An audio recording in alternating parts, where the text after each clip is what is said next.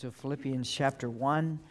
Philippians chapter 1, and uh, we'll begin in verse 3. Philippians 1 in verse 3. I thank my God in all my remembrance of you, always in every prayer of mine for you all, making my prayer with joy because of your partnership in the gospel from the first day until now.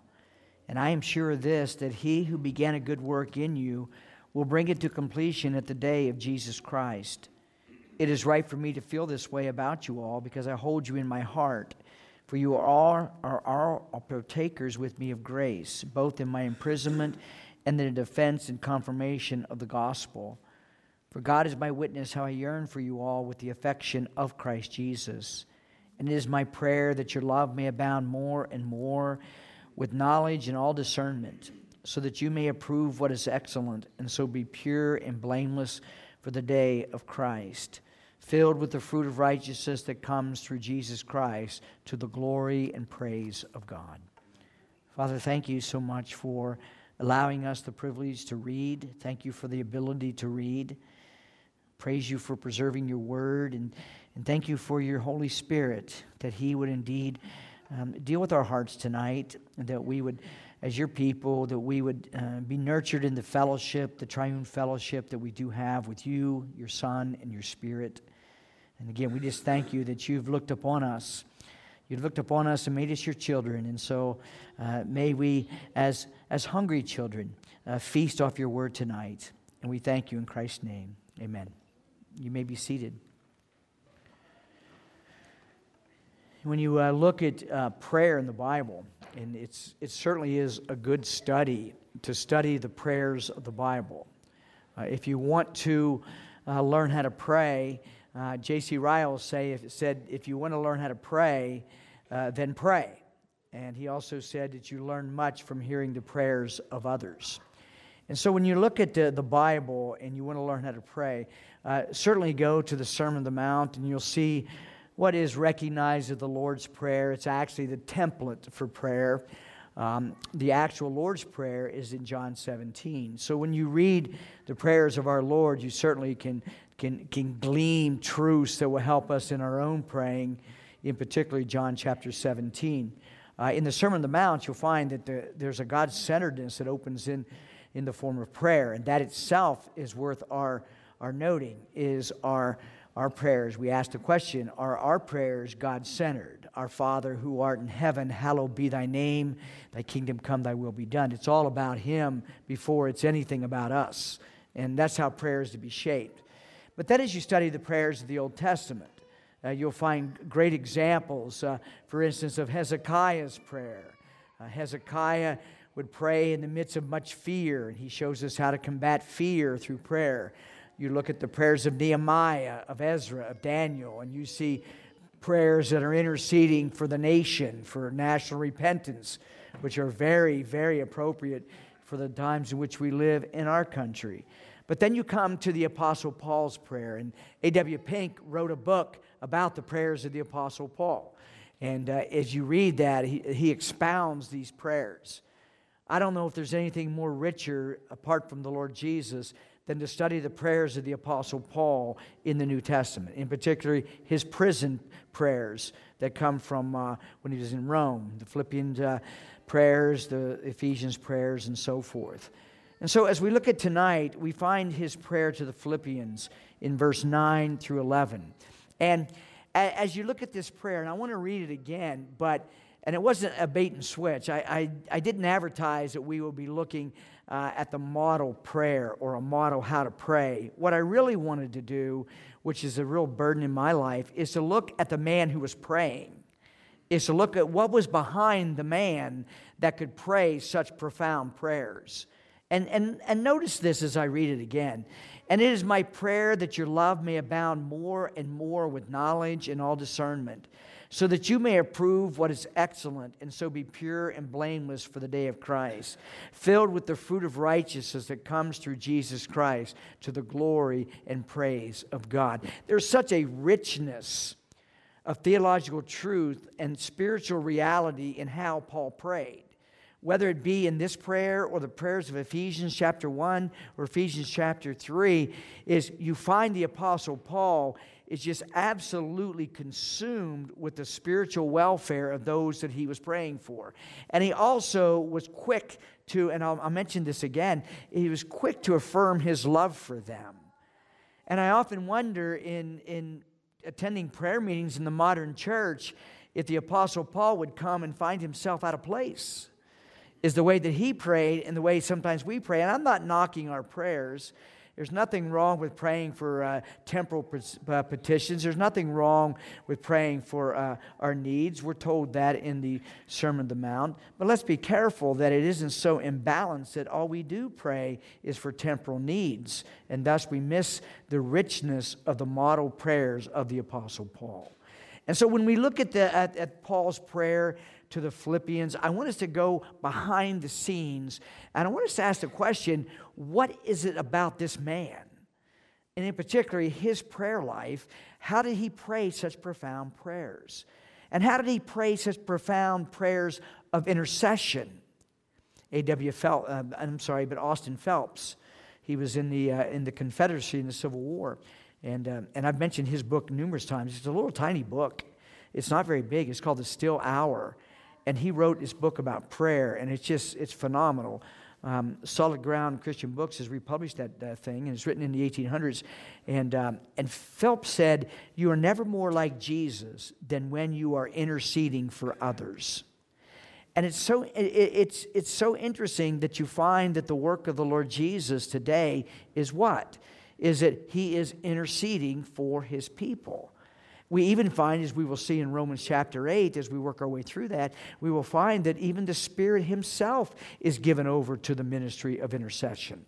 And so we have then that, uh, that at least two members of the Trinity are interceding for us in the work of prayer. And so it would behoove us to look in the heart of this man saved by grace and to look at what made him tick. Why could he pray such fervent, intercessory prayers for himself. What's noticeably absent in the Apostle Paul's prayers is any prayers for himself apart from his desire to express his love for other believers or his desire to be with other believers for the purpose of uplifting them. And I thought, wouldn't that be great as me as a pastor if that was my heartbeat in my prayer life for you? that it was all about me expressing my love to you, is all about me, how I could enrich your life spiritually. That's part of our callings for sure. But is it part of our prayer lives? Is, as elders, is it part of our prayer lives that we are committed to this work of intercession in regards to the spiritual welfare of our people? As we look at the Philippian letter, and like I mentioned uh, in the opening, is we're going to go through numerous passages in here, but we're going to spend the majority of our time here, and we won't be late at all, is we'll work our way through uh, verses 3 through 8, leading up to the prayer, which really reveals the heart of the man who was praying. Now, the city of uh, Philippi, Philippi, it was conquered in 360 BC by Philip II of Macedonia. He fortified the city, and thus Philippi comes the name because of King Philip. It was incorporated into the Roman Empire in 167 BC. In 42 BC, the territory around the city became the scene of a great battle. It was a battle between the victorious armies of the emperor and the forces commanded by Brutus and Cassius, who, as you know, murdered uh, Julius Caesar. After the battle, quite a few veteran uh, of the Roman uh, armies retired or settled in the city. And in 31 BC, it became a Roman colony that was under the rules of Italy. And so, why do, you, why do I say that? Because there was such a, a rich history in this place that set the groundwork for the church. And what the church was consisted of was a diverse bunch of people a diverse bunch of people. Acts chapter 16 is the biblical account of the Philippian church being found. And we find Lydia, a seller of purple, a very rich one, who uh, it's claimed that she was the, the chief funder of the Philippian church. As a result, uh, and, and with her, it wasn't a dramatic conversion. It's simply the Lord opened her heart and she received the things that Paul taught. Then you also have a, a really poor demon possessed girl I mean, she, she, was, uh, she was out of her mind, so to speak. So she becomes part of the Philippian church. And then we had the jailer and his family. And the jailer, unlike Lydia, it wasn't a smooth conversion. Uh, it, was a, it was an earthquake uh, that shook him to the core of his being, and thus he became a follower of the Lord Jesus. And I would venture to say, and it's not, it's not wrong to say this, that there were probably some Roman soldiers in that congregation those who had retired, it was said that some of, the, uh, some of their uh, pension, so to speak, was land parcels around Philippi, so they would be able to, to, to build houses and such as that. So that's kind of the diversity of this church. And it's this diversity that really made this church uh, so I, I would say wonderful to be in. Now, when Paul writes to them and he would commend them for the work of the gospel, we're talking about 10 years. 10 years. So it's not very old by any means. Now, when, we, poured, when we bore down on this, we see that these Philippians, they were a deeply affectionate people. They were deeply affectionate people. They loved the apostle, they loved him. In fact, they would send one of their choice men, who is my hero. There's not a whole lot said about this man, but he's my model when it comes to a, a, person in the Bible that I would like to be like. Is that this man they sent was called Epaphroditus. He was one of the choice men uh, in the Philippi church. We don't know what he was. Uh, maybe he was a leader. But Paul would said, writing to the Philippians, he would say this that I have thought it necessary to send back to you Epaphroditus, my brother, my fellow worker, my fellow soldier, your messenger, and your minister, minister to my need risking his life. He nearly died for the work of Christ, risking his life to complete what was lacking in your service to me. So you can see that the Philippians were so, uh, they, they, were grieving that the apostle was, was in prison. And so they send one of their choice men. They, they don't send just anybody. It would have been a sacrifice for that church to send Epaphroditus to him. And let's remember, this isn't a small journey. Uh, he's not leaving Macedonia and catching an, an Alitalia flight and going from there to, to Rome. This isn't what he was doing. He had to travel a long ways. And Paul would say that uh, for the cause of Christ, he risked his life. It could very well be all the hazards of travel that he encountered. But they loved him so much that they would give the best. That they would give the best. This shows us uh, that there is good individual relationships between the apostle as well as to this church. In Philippians chapter 4, Paul would commend them uh, for their giving, their sacrificial give, giving for his sake. In Philippians chapter 4, verse 14, yet it was kind of you to share my trouble. And, your Philippi- and you Philippians yourselves know that in the beginning of the gospel, when I left Macedonia, no church entered into partnership with me in giving and receiving except you only. And this was not a rich church. Paul would say that they gave out of their poverty. And so that's what love does. Love doesn't love doesn't say, "Well, I got to keep this much for me and then I can give." Love doesn't. Love just gives. And so we have here that the Philippians uh, had deep affection for the Apostle Paul. There was this wonderful unity between the Apostle as well as to them. And this unity of love is what uh, was reciprocated by him to them. And how did Paul love them back? He prayed for them. He prayed for them. And he prayed for them with an earnest, which we saw in verses 9 through 11.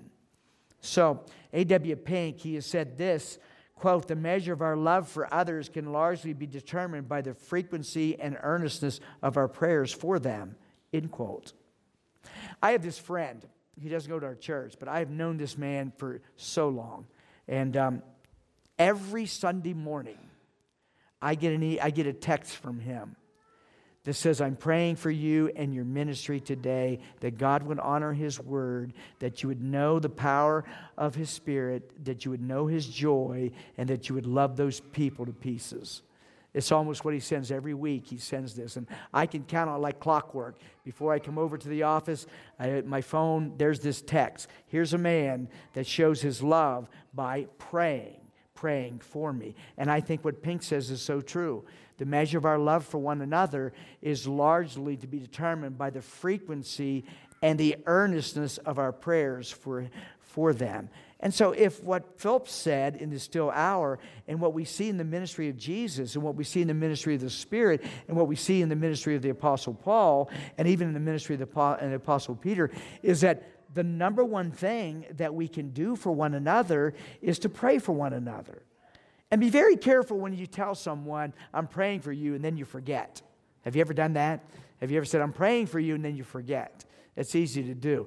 Make sure that we follow through with what we say. Because I, I the more I get older and the more I, I, I understand even my own walk with the Lord, it is prayer that is the barometer. It is prayer, in this case, the barometer of my love uh, for the church, is my love for, um, for his people. Well, now, with that by way of introduction, let's work our way through the heart of the Apostle Paul. Look, or I should say, let's look into the life of the Apostle Paul and the, and the effectual praying person. Uh, yes, he is the Apostle Paul. Yes, he's unique in history. There will never be another Apostle Paul. But the principles in his life apply to every Christian. And that there's no reason why we as Christians cannot adopt the same principles in prayer that he did because of the outflow of his life in relationships with other Christians. And the first thing that I would say in the life of the effectual praying person is that this person is a Christ centered person. They have a Christ centered life about them. Philippians 1:21 For to me to live is Christ and to die is gain. Many of you have memorized that verse. And I and I and I'm I'm grateful for that. You're serious. You're here tonight and you're serious about your walk with the Lord. You want to be able to say and you strive for me to live as Christ and to die as gain. But let's understand something that when this starts to take hold in your life, it goes from just a verse that's been memorized and cited, it starts to transform your life. Is it for me to live as Christ? It begins to shape you into becoming like Christ. And that's the evidence that we are living for Christ. Is that we are being shaped into his image, and as that is such, we begin to adopt the ministry of the Lord Jesus, and that is the ministry of intercession. If a man or woman is consumed with being a Christ centered person, the natural outflow will be a life of prayer and prayer primarily for other people. Let me challenge you to do something. Uh, evaluate your prayer life this week and put down, make two columns in your prayer life. Make a column one says, prayers for me, my family, my needs, my this.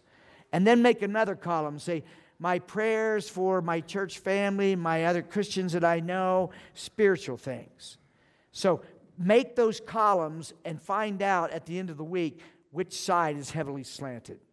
Find out which one, which side of your life is more geared around those fair, uh, those flare prayers of temporal things, or is your life shaped by spiritual and eternal things, and in particular to lives in other people.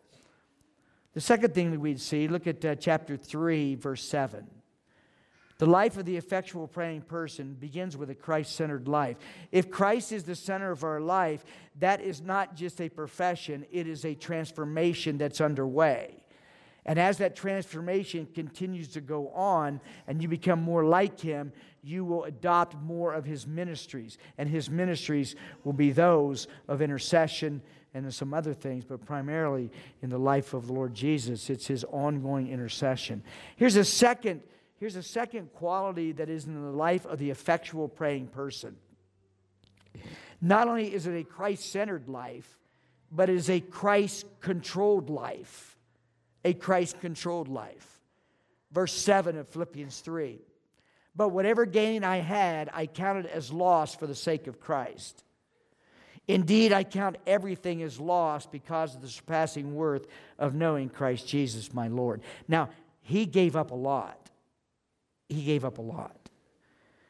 For his sake, I have suffered the loss of all things and count them in the King James as dung or rubbish, in order that I may gain Christ and be found in him, not having a righteousness of my own that comes from the law, but that which comes through faith in Christ, the righteousness from God that depends on faith.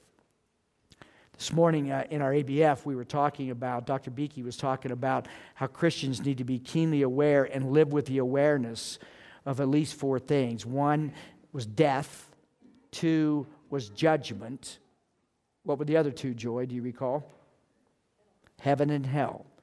He said that those are the four things that should, that should, should daily grip the, the mind of the Christian heaven and hell, death and judgment. And if those things we do, uh, do find those things gripping us, do you know what happens? Is that that's transformational too. One, because you know you're going to heaven, you live more thankful that you're not going to hell. And secondly, it deepens your burden for the lost outside who are already on their way to hell. The third thing about judgment is you know that everything in life and everything that you have and everything that you are, including the use of your time, is going to go through uh, you know, the Bema seat. You're just going to be judged. And then he said death. And I'm not sure we think enough about death. Death is certain, all of us, unless Jesus comes back. What is not certain, the day of that. It could be tomorrow. We don't know. And so when I, I want to bring that into what Paul says here, I count all things but loss for the sake of Christ. And if we really focus on the things of eternity, heaven, hell, death, and judgment, all this stuff, and that's what it is stuff. And I'm, a, I'm not saying be, uh, be irresponsible with your stuff, don't be a bad steward of your stuff.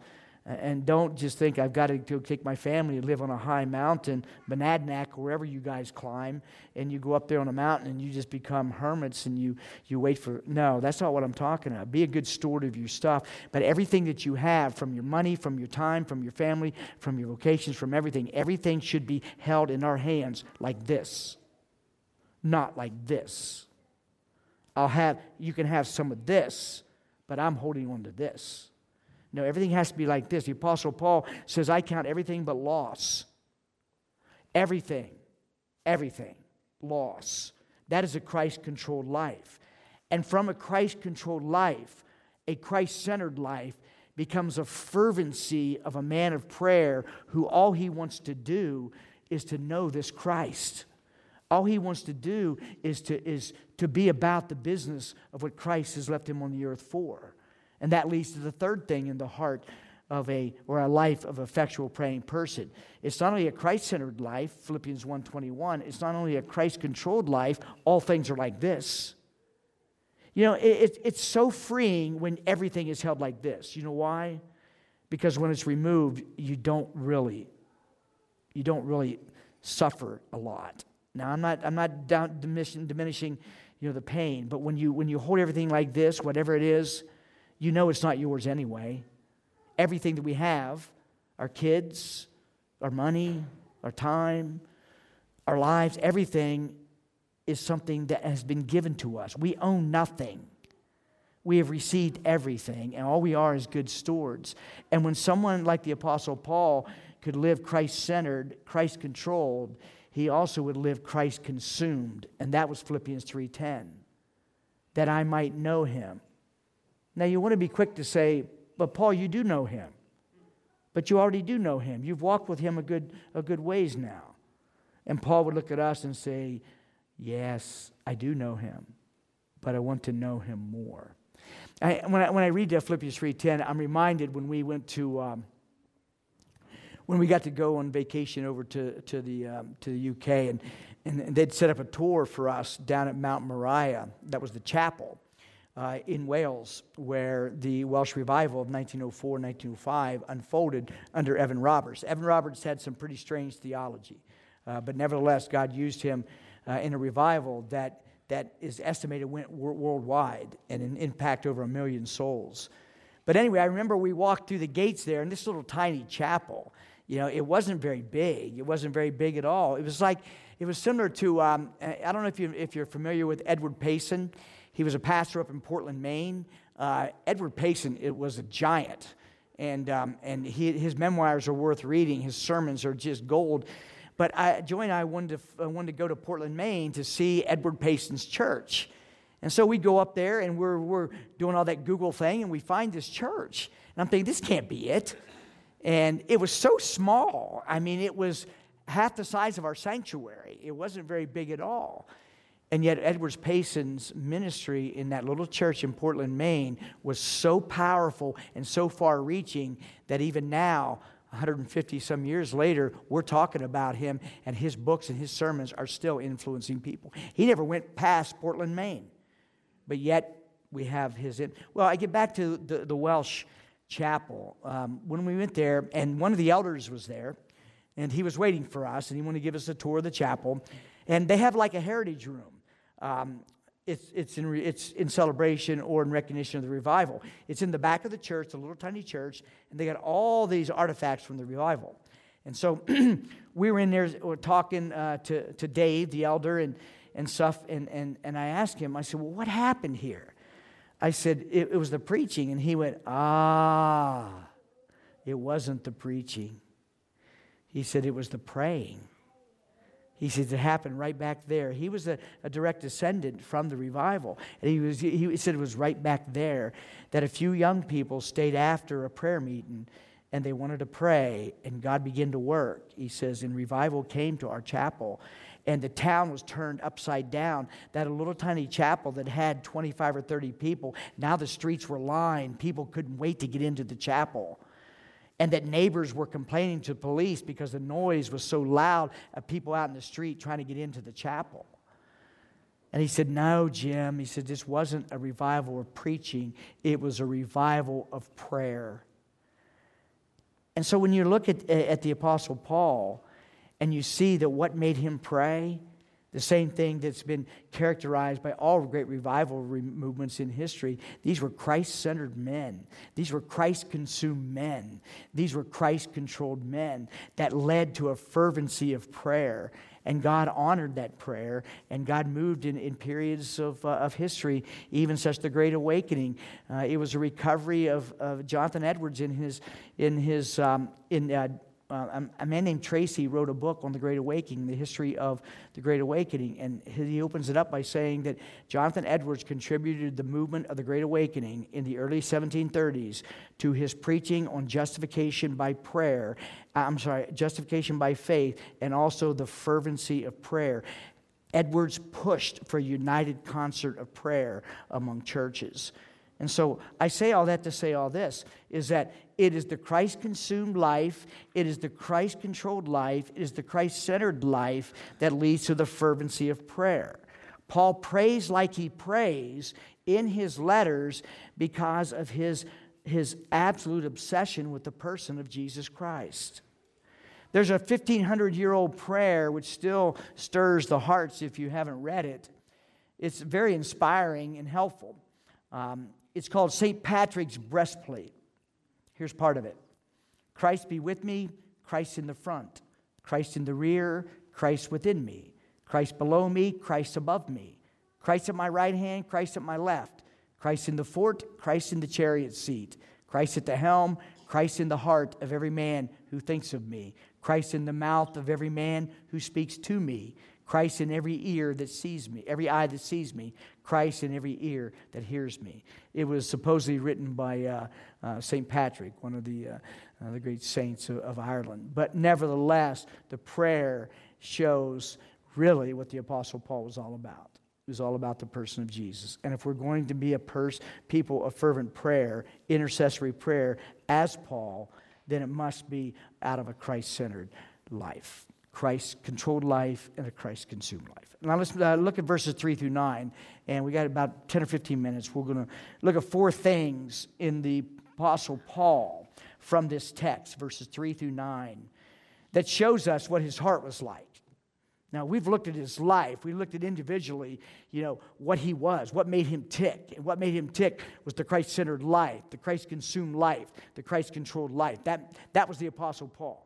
And so, when you, when you see these verses 3 through 9, we get a look into the heart of, of his love, his affection for these people he's praying for.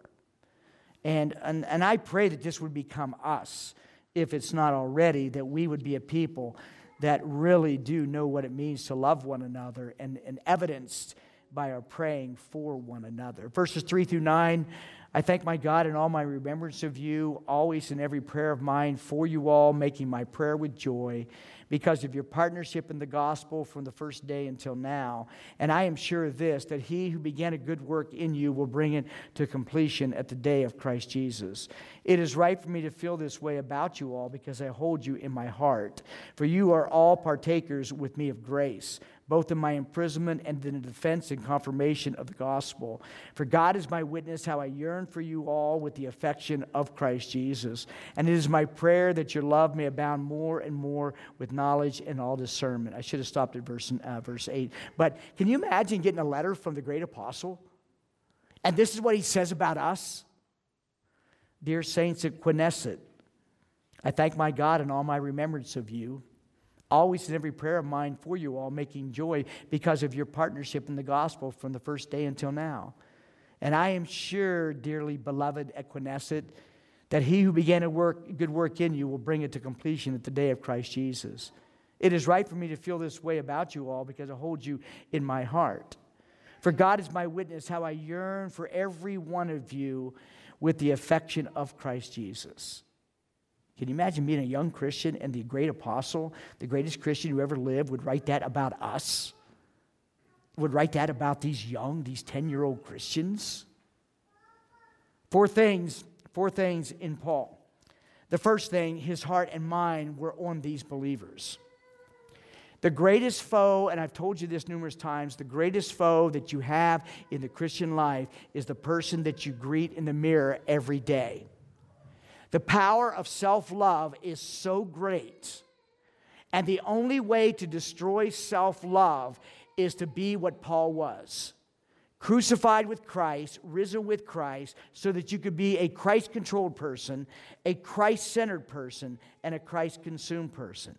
My biggest problem is I think way too much of myself, is I focus way too much on me. And notice what Paul says in verses 3 through 4 I thank my God in all my remembrance of you. I don't believe for a second he languished in a cell and was saying, Woe is me, look how I'm being treated. Woe is me, look how hard it is for me. I don't believe that for a second.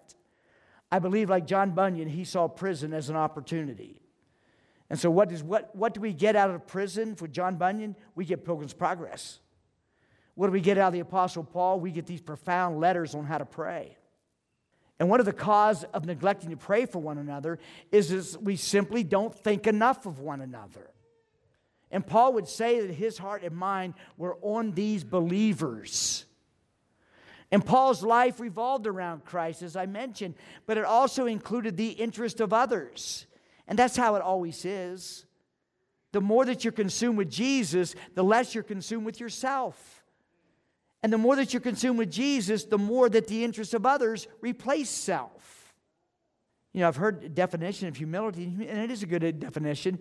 Humility is not thinking much about yourself. But I, I read a better definition. Humility is not thinking about yourself at all. And that's what is produced by this type of prayer life.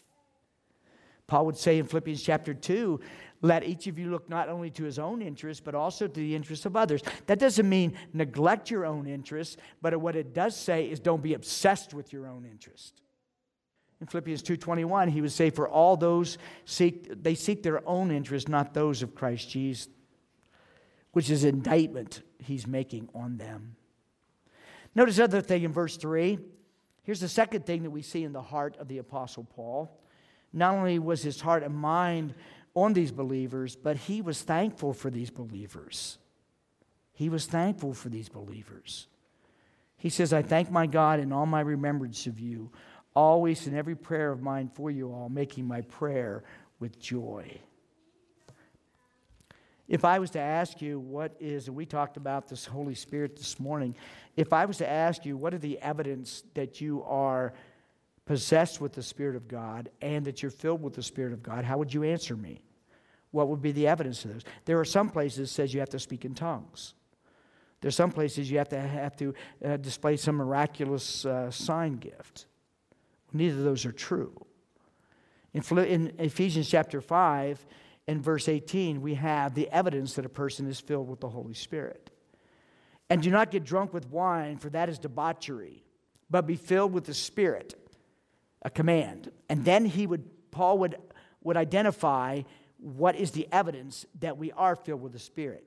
He would say, addressing one another in psalms and hymns and spiritual songs singing and making melody to the Lord with your heart, giving thanks always and for everything to God the Father in the name of our Lord Jesus Christ, and submitting to one another out of the fear of Christ or the reverence for Christ. There are four truths that he tells us that give evidence of being filled with the Spirit. You could, we could spend a month, a month just expounding on those. But one thing I want you to note is the mark of a person that is filled with the Spirit and thus living a Christ centered life, a Christ consumed life, you know, a, a Christ um, controlled life, is it, it's, he's filled with the Holy Spirit. And he says one of the evidence is that giving thanks always and for everything. I don't know about you, but I don't do that well. I don't, I don't give thanks. And Paul says, you are to give thanks always in everything. And that means when things aren't going well, you give thanks. That means when things are, are just don't look good, you give thanks. And when you look at the Apostle Paul, because of his Christ centeredness, his Christ consumed life, his Christ controlled life, and because his heart was on these Philippians, what did he do? He gave thanks for them. He writes, seven, he writes to seven churches. Six of them he gives thanks for the believers. This won't make any of you uncomfortable, here's a question for you. When's the last time that you had a season of prayer and all you did was give thanks to God for fellow believers? And when is the last time that you've reached out to a fellow believer who has been impactful in your life and has made a difference in your walk for the Lord Jesus, and you told that person, I thank God for you? giving thanks in all things, that includes people. Paul would write in Romans 1 8, I thank my God through Jesus Christ for all of you. He would write in 1 Corinthians 1 4 through 7, I give thanks to my God always for you. Ephesians 1 15 through 16, uh, I, give, I never cease to give thanks for you. Colossians 1 3 through 4 is that we heard of your faith in Christ Jesus and we always give thanks uh, to God the Father for you. Philippians 1 3 through 5, we just read that. Uh, 1 Thessalonians 1, we give thanks to God always for all of you. 2 Thessalonians 1 3, we had always to give thanks to God for you. Here's a practical lesson and a practical application for you. Make it a point every week to thank at least one believer who has made a difference in your life. It might be a card, it might be an email, it might be a text. I told you about my friend. You don't realize how powerful that is in the life of a fellow believer. Paul did. Paul did because that's what he practiced. And friends, when Jesus Christ is the center of our life, we will give thanks. We will give thanks in all things. Now, I don't want you to feel discouraged and walk out and say, Well, I must not even be a Christian. That's not what I want you to do. What I want you to do is to realize just how thankful we should be and then ask God to help us to be a Christ controlled person, a Christ consumed person, a Christ living person, so that we are able to give thanks in all things. There is a Christian in our church, I don't, ha- I don't have anybody in my mind. There is a Christian in our church that needs you to give thanks to God for them. And you need to be able to throw down the, throw down the guardedness and thank God for that person. It may be the very thing they need to keep, keep fighting the good fight of faith. There may be a Christian in our, among us who is discouraged, who's depressed, who's been through the ringer, and they feel like they can't go on another day. And yet, what, ha- what, what would happen if you reached out to them and just, you know what? I've watched your faithfulness. I've watched you struggle, and I've watched you maintain a fervency of, uh, of love for Christ. And I so appreciate. You know how long it take you to do that? Less than 30 seconds. And the reason why we don't do that is because of the very thing I say is that when we are so consumed with self love, we're oblivious to other people. We're oblivious to other people. And if we're oblivious to other people, we have no right to, be, to say we're, we're filled with the Spirit. And we certainly cannot claim to be Christ centered if we're oblivious to other people. And Jesus saw the crowds, and they were without a shepherd. And though he had compassion on them, the Good Samaritan, what did he do? He saw the hurt, and he went to the hurt, and he met the need of the hurt. So there's your assignment. Find ways to give thanks to God for believers who've impacted your life. And then reach out and don't be afraid to tell them you love them. Paul wasn't. We're going to see that here as we wind this thing down. We're going to see the Apostle Paul. He wasn't afraid to tell other believers, I love you. I got a, uh, I, got, I have a friend in Florida, and um, I've never met the man in person. I've met him uh, in, a, in a Zoom Bible study and um, that goes on every Tuesday. Uh, he's an ex Marine, uh, which I gave him a pass on that. Um, you know, I, and he, um, he texted me late last night. He said, Hey, he's a fairly young Christian, as is his wife. Uh, they're in a really good church down there. They're in a, a good Reformed church, and they're growing. And uh, he, we've we developed this this this distant friendship, and uh, you know, hopefully when I, we go down to see and Aquite, and uh, we'll go over and see Al and Deb. But this is what he sent me a text last night. He said, hey, he said, I had a colonoscopy and it came back and uh, it doesn't look very good. And my first thought was, oh no, I got one of those coming. And, uh, but he said, he said in the text, he goes, it doesn't look very good. He said, I'm okay with this. He says, just pray for me. And, and he says, just pray for me. And, and so I responded back and I said, Hey, Marine, I love you and I'll pray for you. And he texts back to me. He says, Love you, Master Chief, and I pray for you every day. You know how long it took for that dialogue to give mutual encouragement to each other? About three minutes. Friends, the reason why that we may be languishing in our own personal experience with the Lord Jesus is because we're not so consumed with Him that we've laid, we have not laid aside self interest and focused more on the interest of others. And the Apostle Paul, this was the third thing I want to give you tonight. Not only from his heart, his heart and mind were on these believers. He was thankful for, for these believers, but he was also aware of his grace kinship with these believers. Now, let me qualify that for a minute. What it means is he understood that, they, that there was an equality with him and these Philippians. He didn't lord it over. He said, Well, I'm the pastor. I can't do that. He never lorded it over. In fact, he gave them much affirmation for a couple of things. The first thing in Philippians chapter 1 verse 5, look what he says. Because of your partnership in the gospel. I thank God for you because of your partnership in the gospel. Can you imagine being a 10-year-old Christian and the apostle Paul who goes around everywhere starting churches, he looks at you and he says, "You know what? I am so grateful because you work alongside of me in the gospel." How encouraging would that be? The Apostle Paul saw no hierarchy, he understood his unique role. But I want you to read uh, his letters in the openings, and I want you to read what his business card says. The Apostle Paul, slave of Christ. He could have had a lot of letters after his name. He really could have from his former life. And I'm not saying don't have letters after your name, that's fine.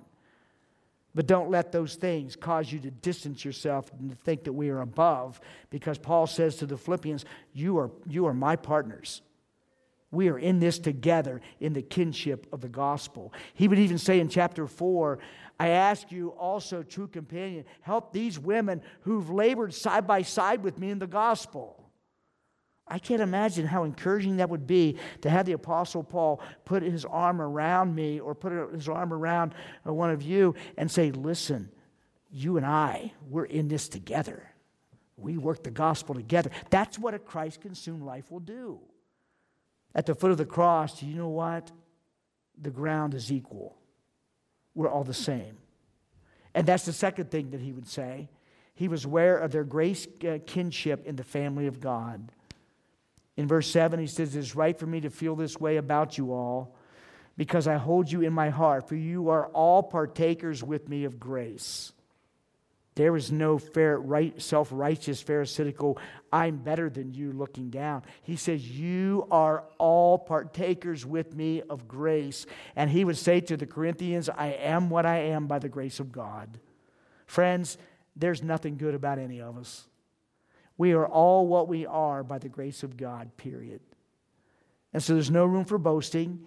There's no room for, for isolating or separating ourselves. We are all in this together. We are partners in the gospel. We are in all this together by grace. We are joint heirs with, God, with Christ. And why? Is because it's all of Him. And a Christ centered, a Christ consumed, and a Christ controlled person will live that way. They will look around the landscape and they'll see that I may have a different calling, I may have a different, uh, uh, a different role in the body of Christ, but it makes me no better than anybody else. We're all are called to be foot washing servants. If the Creator could wash the feet of people, how much more us? And then finally, and we'll end with this Philippians 1 8, and I've already talked about this a few times. From his heart, what, what a wonderful heart we see in the Apostle Paul. And that's why he could pray these prayers because his life was consumed with Christ. It was controlled by Christ. It was centered on Christ. And his heart reflected that transformation. His heart and mind were on the other believers far more than they were on himself. He gave thanks for these other believers, which means he had learned to put self on a shelf Thirdly, he was aware that the, everything that he was and they were was by the common grace in the redemption that is in Christ Jesus. And finally, look at verse 8. And this is a wonderful way to end it. For God is my witness, how I yearn for you all with the affection of Christ Jesus. Our fellowship is not based on common interest. Our, our fellowship is not based on because I hang around with guys who like sports. It's, it's fine. That's what the world does. Our fellowship with each other, whether we're 80 or whether we're five, it is founded on the affection that is in Christ Jesus. Paul says, I yearn for you all with the affection of Christ Jesus. He expressed his love and he gave the source of it to these believers. He expressed his love and he gave the source, and it was the love of Christ controlling this man's heart. I'll tell you one, one quick story and we're done.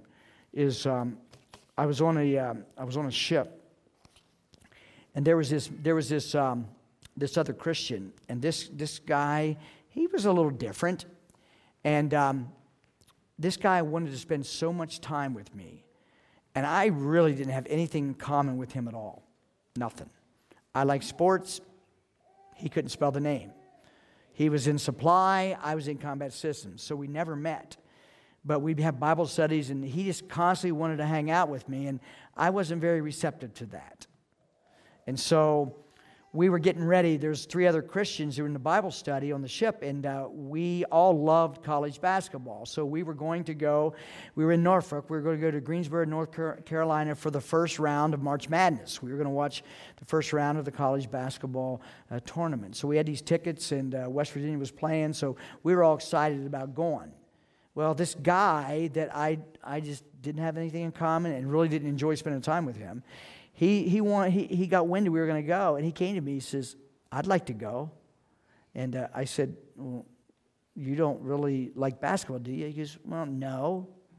He goes, No, I don't really care at all about it.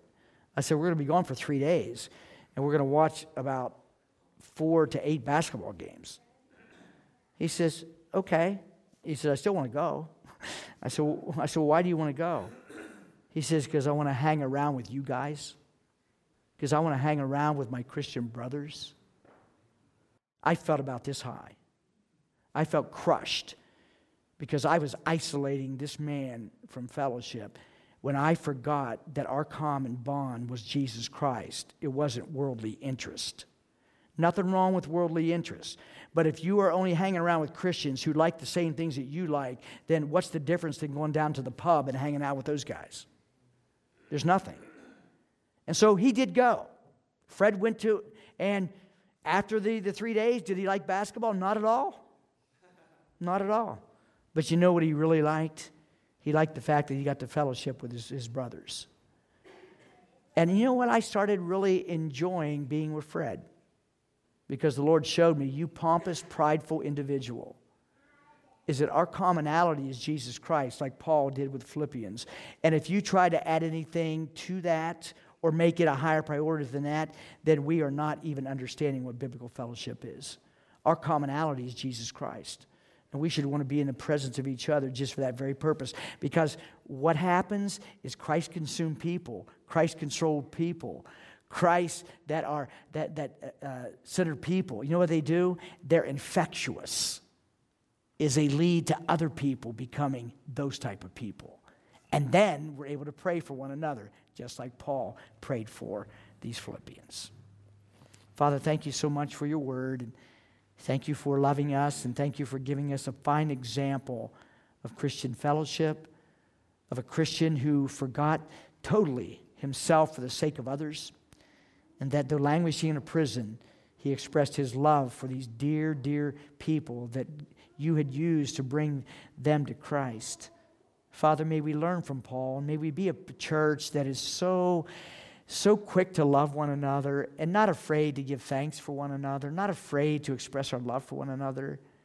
And may it all be because of our kinship we have in Jesus. And may we even this week become more of a Christ centered people, Christ controlled people, and Christ you know, consumed people that we could be transformed to be like him. And we thank you in Jesus' name. Amen.